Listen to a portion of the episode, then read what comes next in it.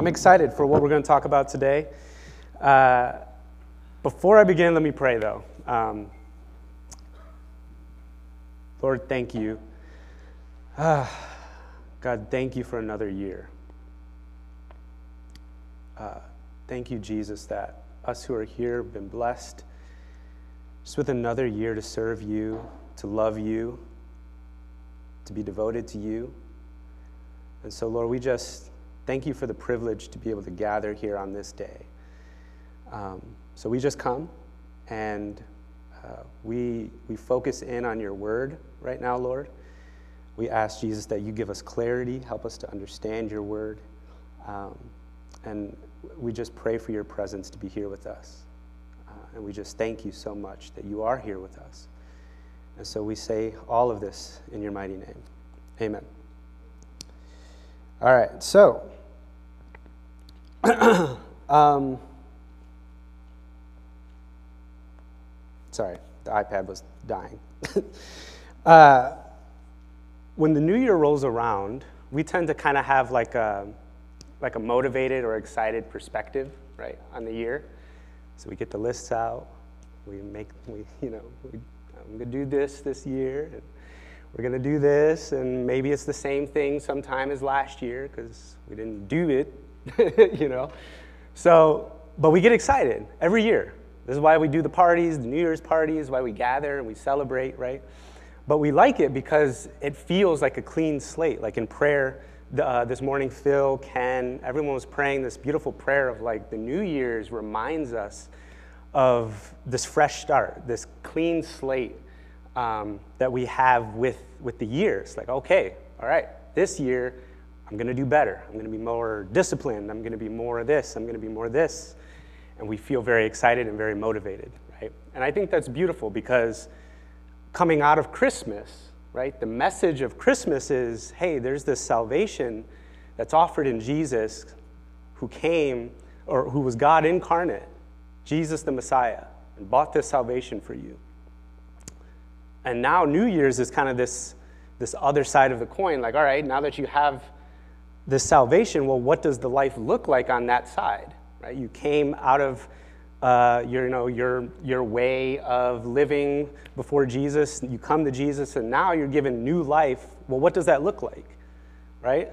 Because I think sometimes we can, you know, things like our life, like we have the same job, right? We have the same, like things in our life aren't necessarily changed, but we ourselves are changed.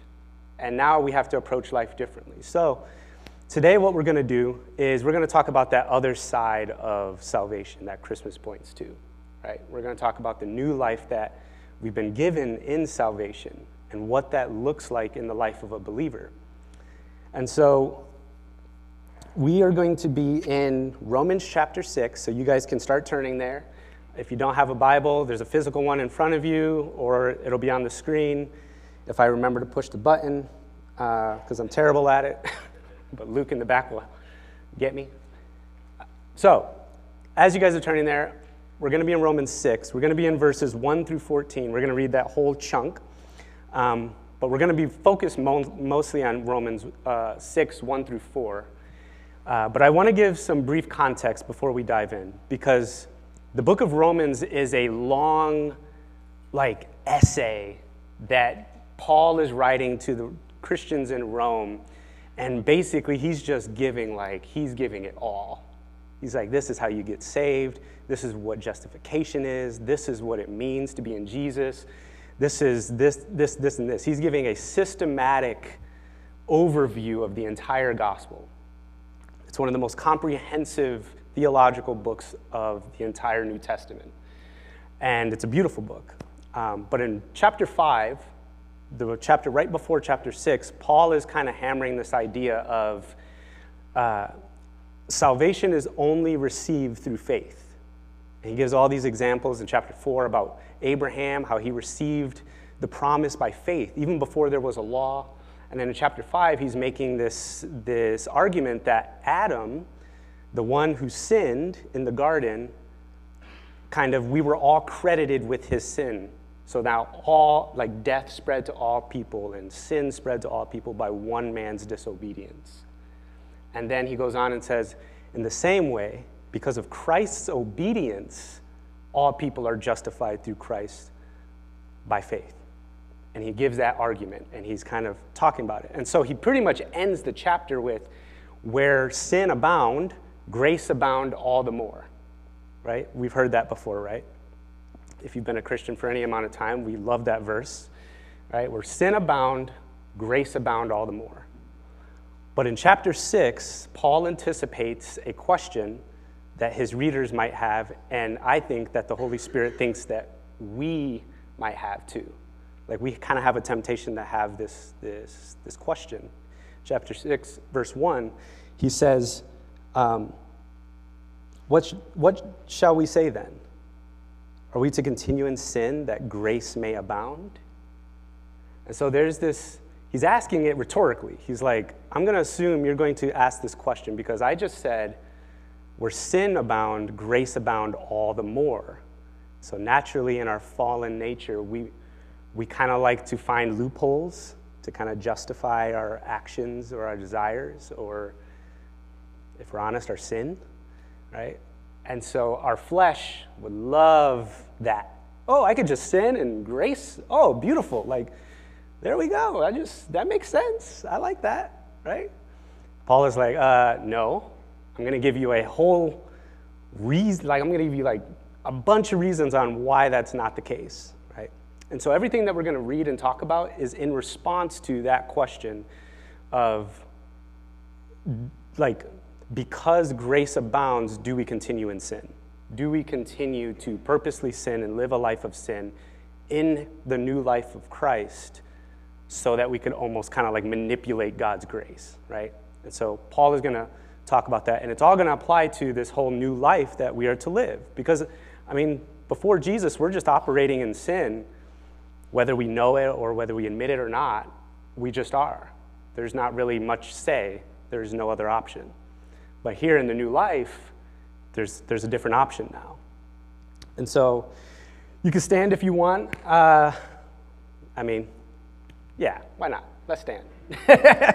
make you guys if you want, if you're able. Uh, you know, I'm not trying to like, if you're able. All right, so Romans chapter 6. Well, see, I forgot to put, yeah, whatever. All right, Romans chapter 6. What shall we say then? Are we to continue in sin that grace may abound? By no means. How can we who died to sin still live in it? Do you not know that all of us who have been baptized into Christ Jesus were baptized into his death? We were buried, therefore, with him by baptism into death, in order that, just as Christ raised from the dead by the glory of the Father, we too might walk in newness of life. For if we have been united with him in a death like his, we shall certainly be united with him in a resurrection like his we know that our old self was crucified with him in order that the body of sin might be brought to nothing, so that we would no longer be enslaved to sin. For one who has died has been set free from sin. Now, if we have died with Christ, we believe that we will also live with him. We know that Christ, being raised from the dead, will never die again. Death no longer has dominion over him. For the death he died, he died to sin once and for all, but the life he lives, he lives to God. So you also must consider yourselves dead to sin and alive to God in Christ Jesus. Let not sin therefore reign in your mortal body to make you obey its passions. Do not present your members to sin as instruments for unrighteousness, but present yourselves to God as those who have been brought from death to life and your members to God as instruments for righteousness. For sin will have no dominion over you, since you are not under law, but under grace. All right, you guys just sit. It's funny how you guys wait for me to say that. All right, so chunky passage, very, very meaty, very good stuff here. So we are going to talk about it, right? So Paul gives two elements, two main elements not the only elements, but two main elements of this new life that we have in Christ. And we're going to unpack them. And then we're going to talk about how these two elements kind of center on one point of, uh, of knowledge and beauty and wonder that is just beautiful, right? And so we're going to start off with the first element, and that is freedom from sin, right? Paul says that we have been freed from sin, that sin will no longer have dominion over you. You've been freed and you're no longer enslaved to sin, right? So, this is a foundational truth to Christianity and to what it means to walk with Jesus. This is, this is the thing that characterizes every person who has ever believed in Jesus throughout all of history and all of time. That we are people freed from sin. But we hear that all the time, right? We hear that, we just sang No Longer Slaves. That's a beautiful song. And we, and we sing it, but what does that actually mean to be free from sin? Because you might have an idea of that that might differ from someone else, right? And I think a lot of us sometimes hear freedom from sin to mean no longer sinning anymore, right?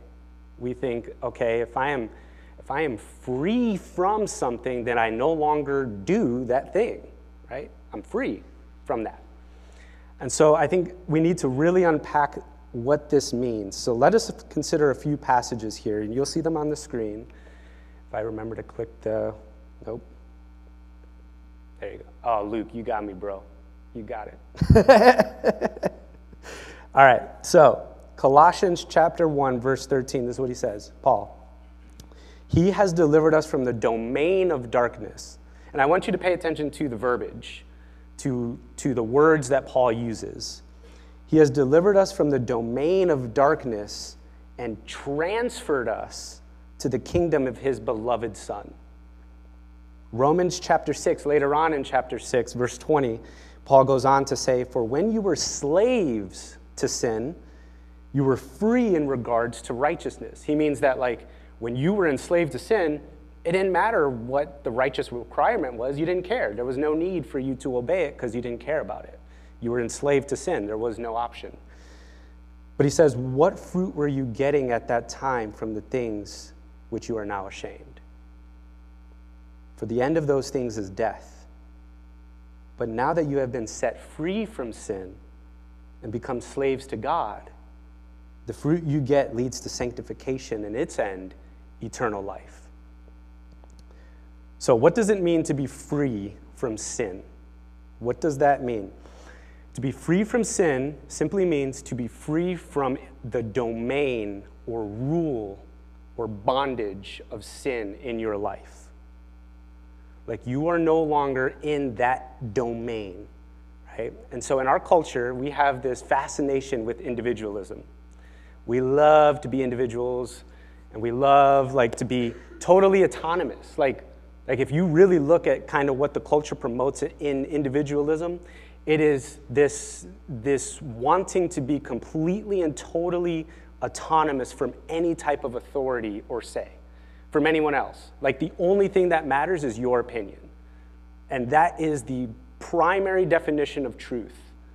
And you don't have to listen to anyone else. Everyone else is just, you can take it or leave it.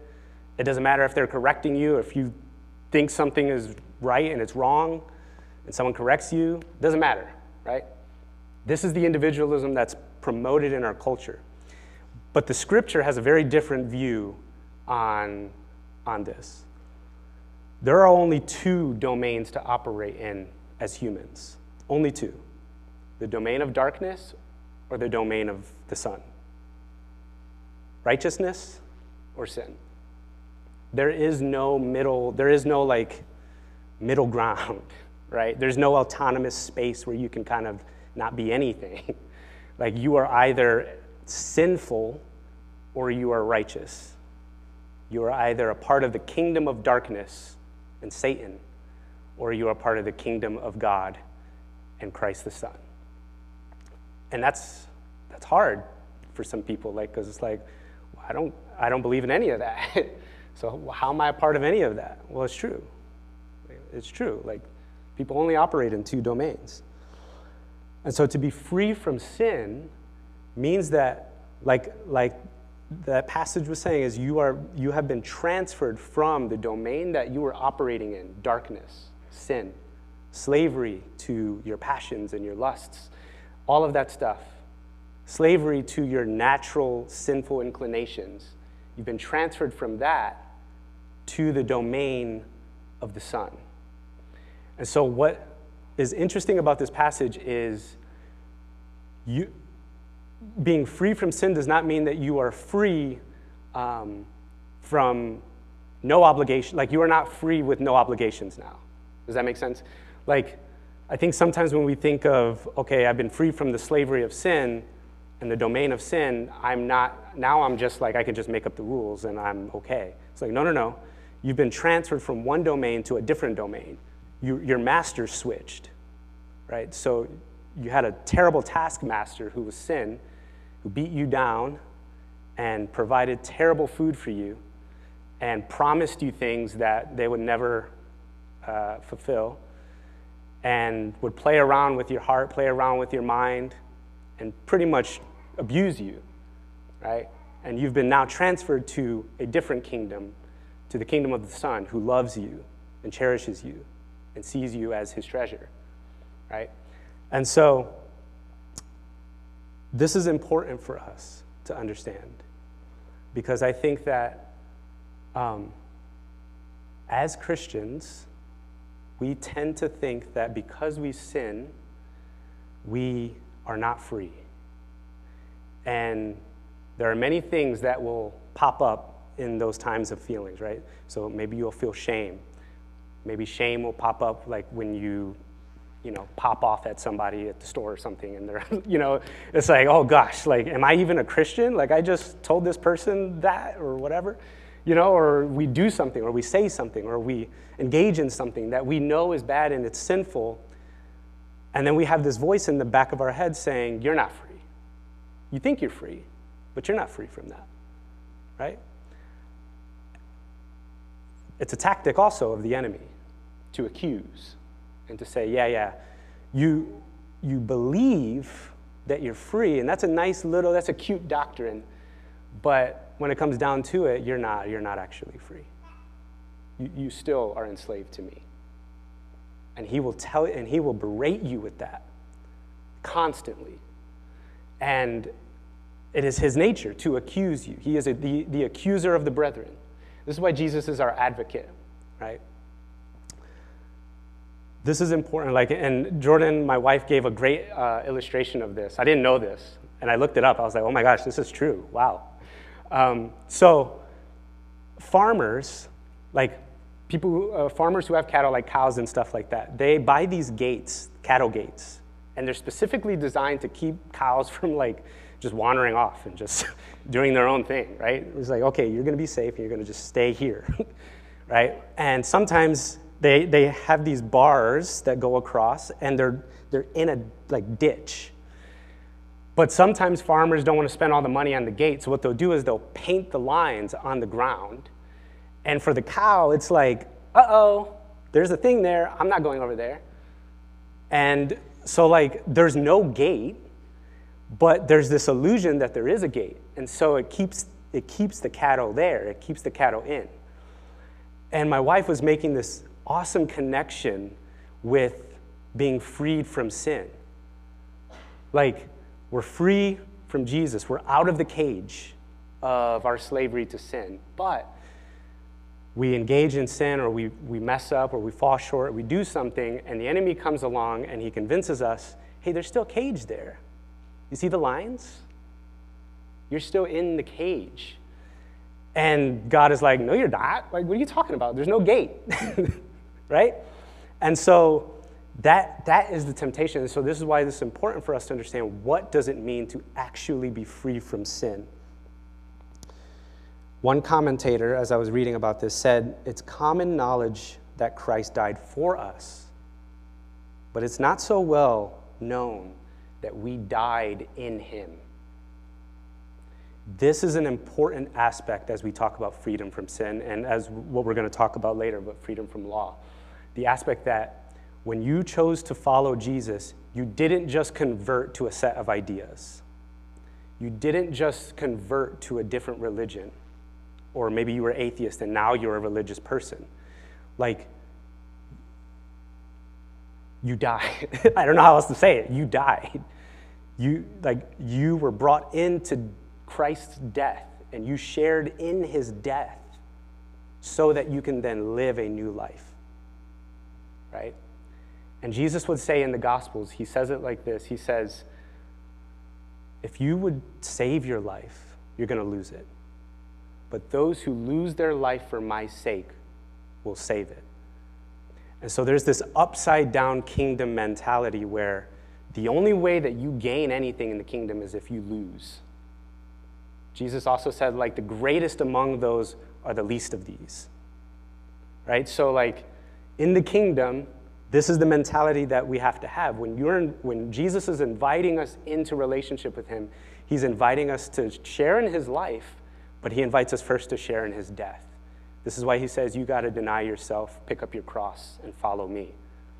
Because you got to lay everything down. You got to lay everything down that you believe life should be. It needs to die. And along with that will be your sin. Along with that will be all of your your mess, you know, all that stuff will die so that you can live.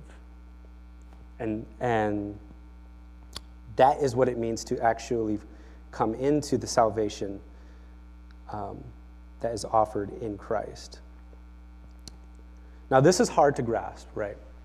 I think a lot of us struggle with this because, again, we know the depths of our sin, and, and especially coming to Jesus, we see it very more clearly. Like we're a lot more aware of our sinful tendencies.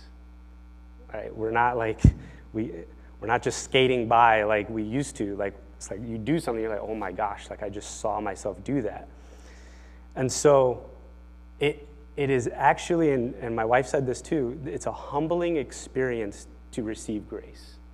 You have to humble yourself. And then she goes on, I'm quoting my wife like she's the commentator, right? She goes on and says, I just thought it was so good. Like we were just driving.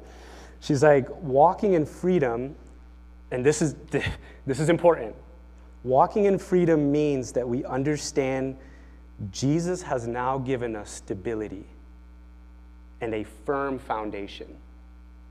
He is our rock, and He is our safe pasture. I thought that was beautiful, right? Like, He is our safe pasture. Like, when you, when you read Psalm 23 and it says, The Lord leads me beside quiet waters and He leads me in green pastures, He's talking about the salvation that He's given to you in Christ, the salvation in God. You now have a broad place to be a little lamb, you know what I'm saying? and roam around, right? But you also have a very solid, firm foundation. The ground is no longer cracking under your feet and crumbling towards death. You have a firm foundation. And so that's what it means to be firm or uh, to be free from sin. And that's one element that Paul is getting at in, in chapter 6.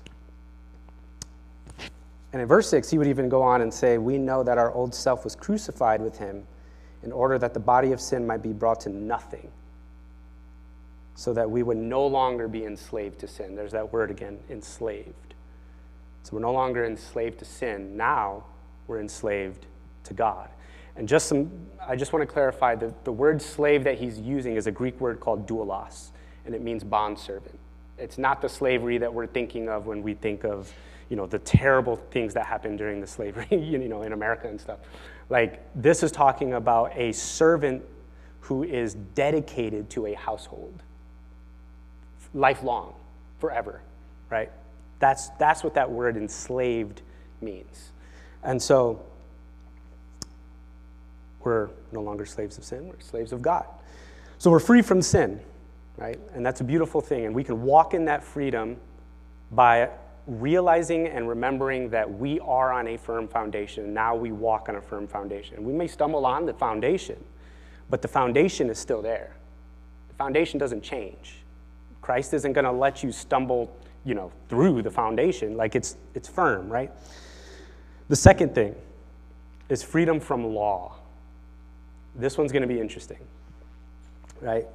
Not only has Christ, in, in the life in Christ, not only have we been delivered from our bondage and captivity to sin, but we've also been delivered from our bondage and captivity to the law, very specifically the law of Moses. Now, some of you are probably like, wait a minute, the law is good and it was given by God. What do you mean? How is that? How was I enslaved to that? Or how was I captive under that? That's a good thing. Sin is bad, the law was good. How am I captive under that? Well, we're going to we're going to dive in a little bit with some passages here. And I want to start with um, Luke chapter 4. So in Luke chapter 4, Jesus, this is actually really powerful. Jesus starts his earthly ministry.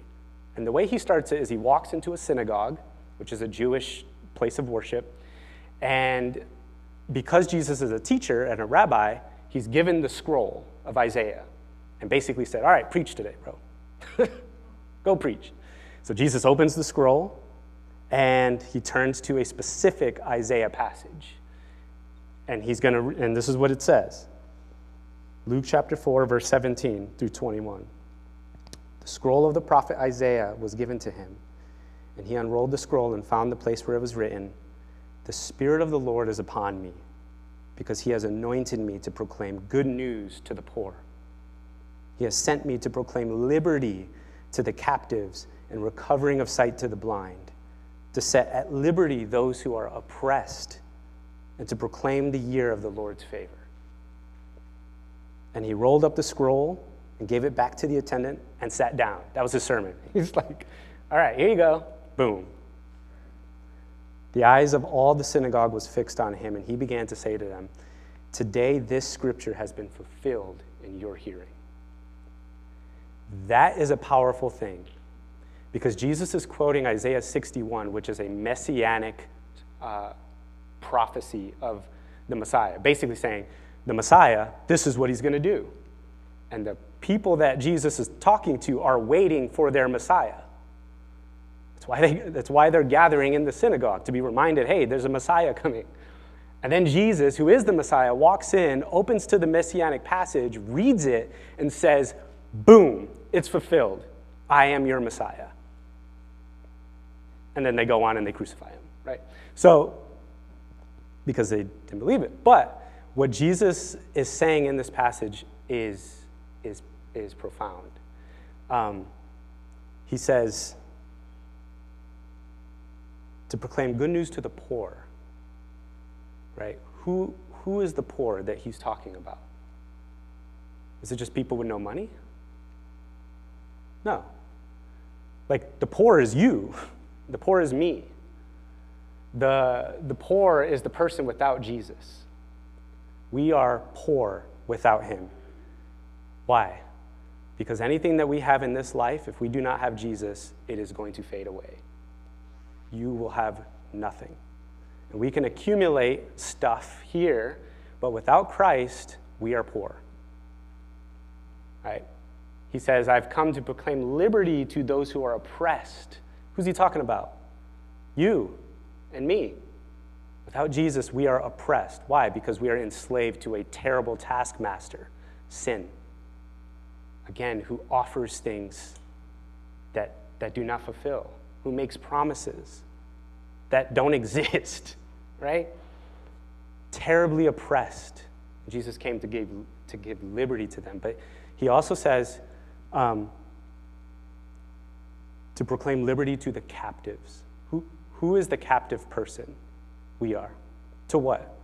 To sin, yes, we are, we are captive to sin but we're also captive to the law of God. Here's what, here's what the Bible says Galatians chapter 3, 21 is a key passage in understanding this and understanding our freedom from the law. Ver, chapter 3, verse 21. Is the law then contrary to the promises of God? Certainly not. For if the law had been given that could give life, then righteousness would indeed be by the law.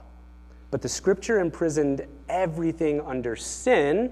There's your enslavement to sin, so that the promise of faith might, in Jesus Christ might be given to those who believe. Now, before this faith came, we were held captive under the what? Law. Imprisoned until the coming faith was revealed. So then, the law was our guardian until Christ came in order that we might be justified by faith. But now that the faith has come, we are no longer under a guardian, for in Christ Jesus you are all sons and daughters of God.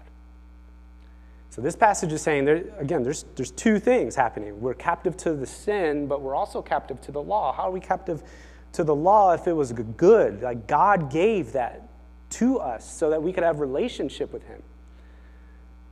Have you tried to live up to 613 commandments? We struggle holding up to 10, right? There's 613 commandments. Read all of Leviticus. Bro, there ain't no way we're holding up to that, right? I'm sorry, but that's just what it is. This is why in Leviticus chapter 16 and 17, God gives the Day of Atonement, because he knew that the people wouldn't be able to hold up to the law. The point was never that they would be able to obey it perf- perfectly. The, the point was that they would be able to see that they cannot and that they need God. They need Him to provide salvation. They can't earn it, they can't do it themselves. And actually, all of it was to point to what the Messiah would eventually do, which would be the grand total atonement of all humanity, right? And so, though the law was good and holy and righteous, we were held captive to it because it had a very uh, high standard. What's the standard? Perfection. You got to be perfect if you want to hold up to that law. There's only one person who could do that Jesus, which is actually how he frees us from this captivity. How does Jesus free us from the captivity of the law? He lives the law and obeys it perfectly for you right? So we talk a lot about imputing righteousness, right? God, Christ imputes his righteousness to us. But what that righteousness is, is his upholding of the law. Jesus lived a perfect life in submission to God. And when we come to him, he actually gives us the benefits of that. He says, All right, you don't need to live up to the law anymore. Like you've been released from that demand because now you're in me. I, I lived up to that law, I obeyed it. You don't have to anymore. You just need to abide in me. That's all you got to do. And everything else, all the work that you do for me, will come from that place. And so here's a few passages to help us understand. Matthew 5 uh, 17. Do not think that I've come to abolish the law and the prophets. I've not come to abolish them, but to fulfill them. Right? So Jesus didn't, uh, because people, the Jewish people, when Jesus would come and he would say, you know, you, he would work on the Sabbath or something and encourage his disciples to do so too. the religious leaders would be like, uh, that's blasphemy. That's terrible. You guys are, what are you doing? Why are you eating on the Sabbath? you know, like all this stuff. And Jesus, you know, there would be confrontation. So Jesus makes it clear hey, I've not come to abolish the law, I'm not trying to take the law away. I've come to fulfill the law. I've come to actually live it out for you who are failing to do so, right? Because we are incapable. Romans chapter 3, 31. Do, do we then overthrow the law by faith? And that's just what it comes down to. Like, okay, we enter salvation through, uh, by grace through faith. So then, do we now overthrow the law? Is that like just totally tossed out the window? Does it have any say in our life anymore? And it's like, by no means. On the contrary, we uphold the law. So, by us having faith in Christ who upheld the law, we uphold the law. Does that make sense? Right? You have faith that Christ upheld the law for you and you are in Christ, you upheld the law. Not on your merit, but because of Christ. And this is the freedom from the law. which is something that we do not understand, right? Because we live in a culture that is earn your success and earn your everything, right? You need to earn it. If you want something, you earn it or you don't get it, right? We're taught that very young. If you want something, you got to earn it, right? And that's a good thing. I mean, like, we don't want just people who are like expecting stuff to be given to them, like, walk into Starbucks and, hey, give it to me. It's like, bro, you got to give the money. Like, what are you talking about, right? And we, then we got to earn the money to give, right? But the mentality, that mentality then crosses over into our faith with Jesus. And it's hard for us to grasp the idea that you don't earn with Jesus. You, you do not earn your righteousness. You can't. Jesus earned your righteousness. Jesus got it for you. All you need to do is accept that He's done it, and you need to do the work of abiding in Him. And so these are two beautiful elements of, that characterize the new life. And sometimes it's difficult for us to operate in them. But I think it's sometimes difficult to operate in them because we kind of miss the point of them. So these two things kind of center in on one key thing. And Paul says it. He says, For if we have been united with Christ in his death, we shall certainly be united with him in his resurrection. That word, united, union with Jesus, is key in being able to apply these things. Key, absolutely key. Um, because if we are not in Christ, who, who's going to be living up to the law? We are trying to. We're going to be trying to live up to law. Who's going to be still enslaved to sin? We will still be enslaved to sin. We will still, like, if Jesus is not in the picture, if we are not joined or united to Jesus, then all of this falls apart. The whole thing collapses. And so, union with Christ is the absolute key in having this to be uh, uh, applicable in your life. And so, Let's look at a few passages here. Ephesians chapter 2, verses 4 through 7.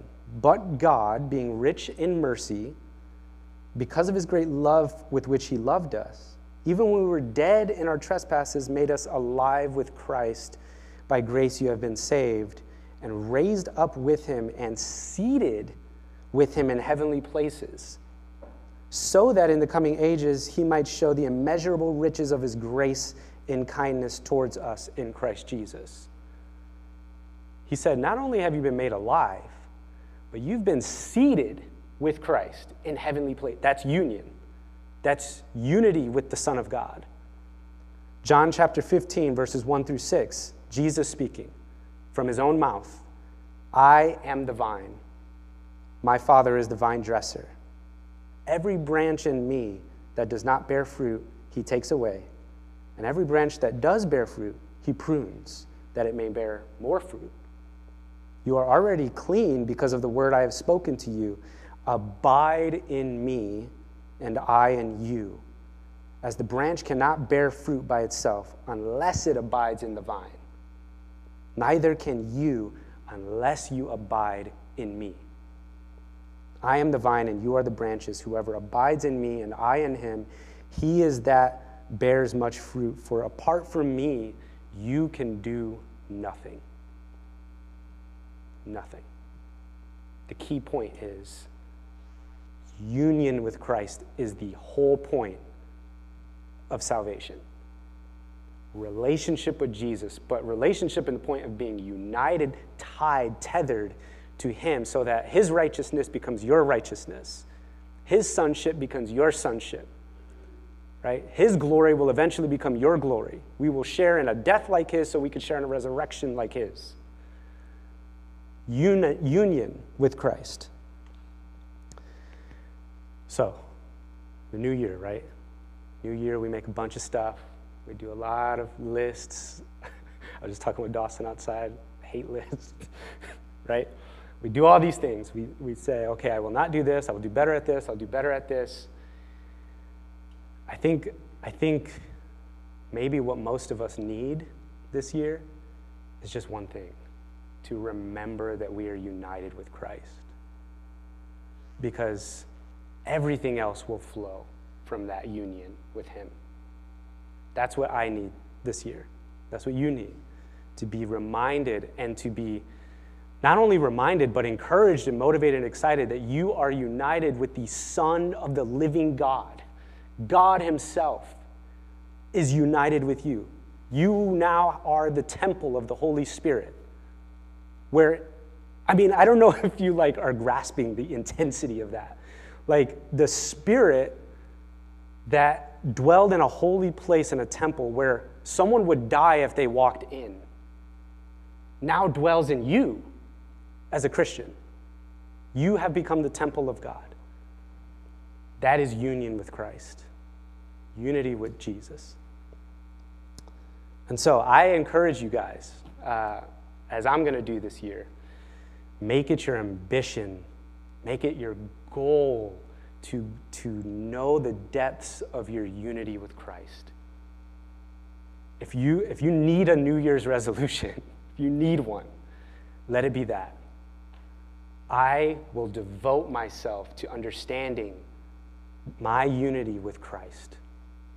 I will devote it. Like, and then once you are like figuring it out and you're recognizing it, preach it to yourself.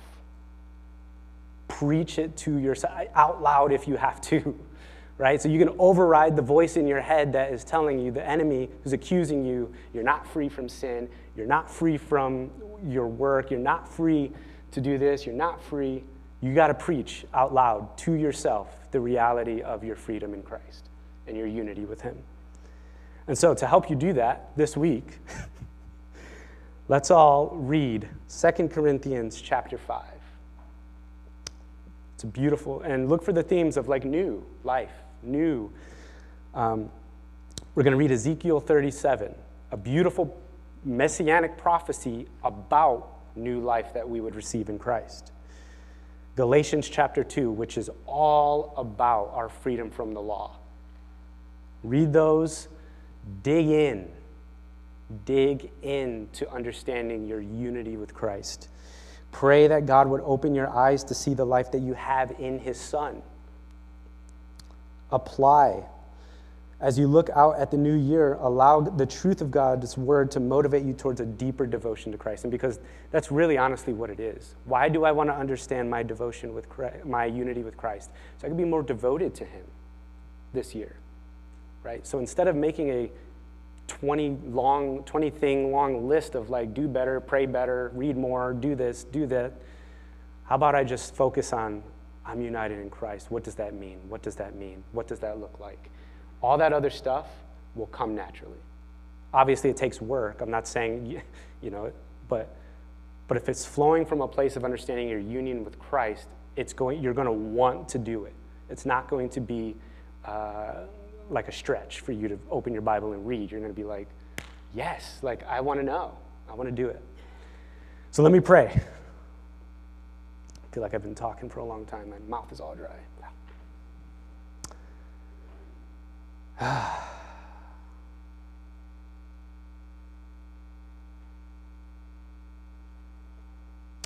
Thank you, Jesus, that you unite us to yourself.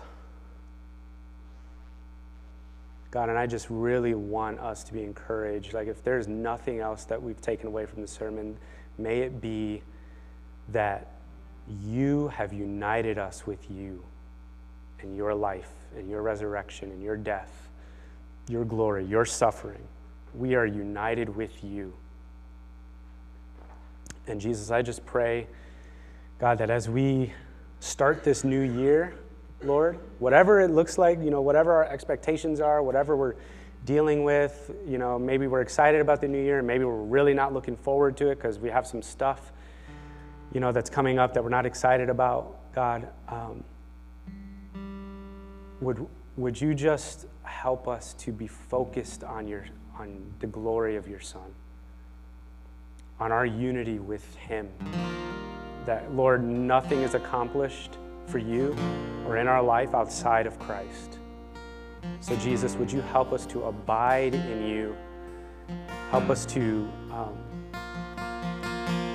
to fix our eyes on you, Jesus. And help us to be able to walk in the freedom that you've given us from sin and from a works based mentality. That through grace, we have been given salvation, and we can maintain that by continuing to have faith in a, in a Christ who has provided a firm foundation to us. And so we ask all of this in your mighty name. Amen. Please stand. Pastor Sam here. Thanks for joining us for a Sunday sermon. If you're interested in more of the sermons from this series or some of our past sermon series that we've done, you can find them at discovercommunity.org under the sermon file. Uh, otherwise, you can subscribe to this channel to make sure you stay up to date on all our content. Thanks for joining us.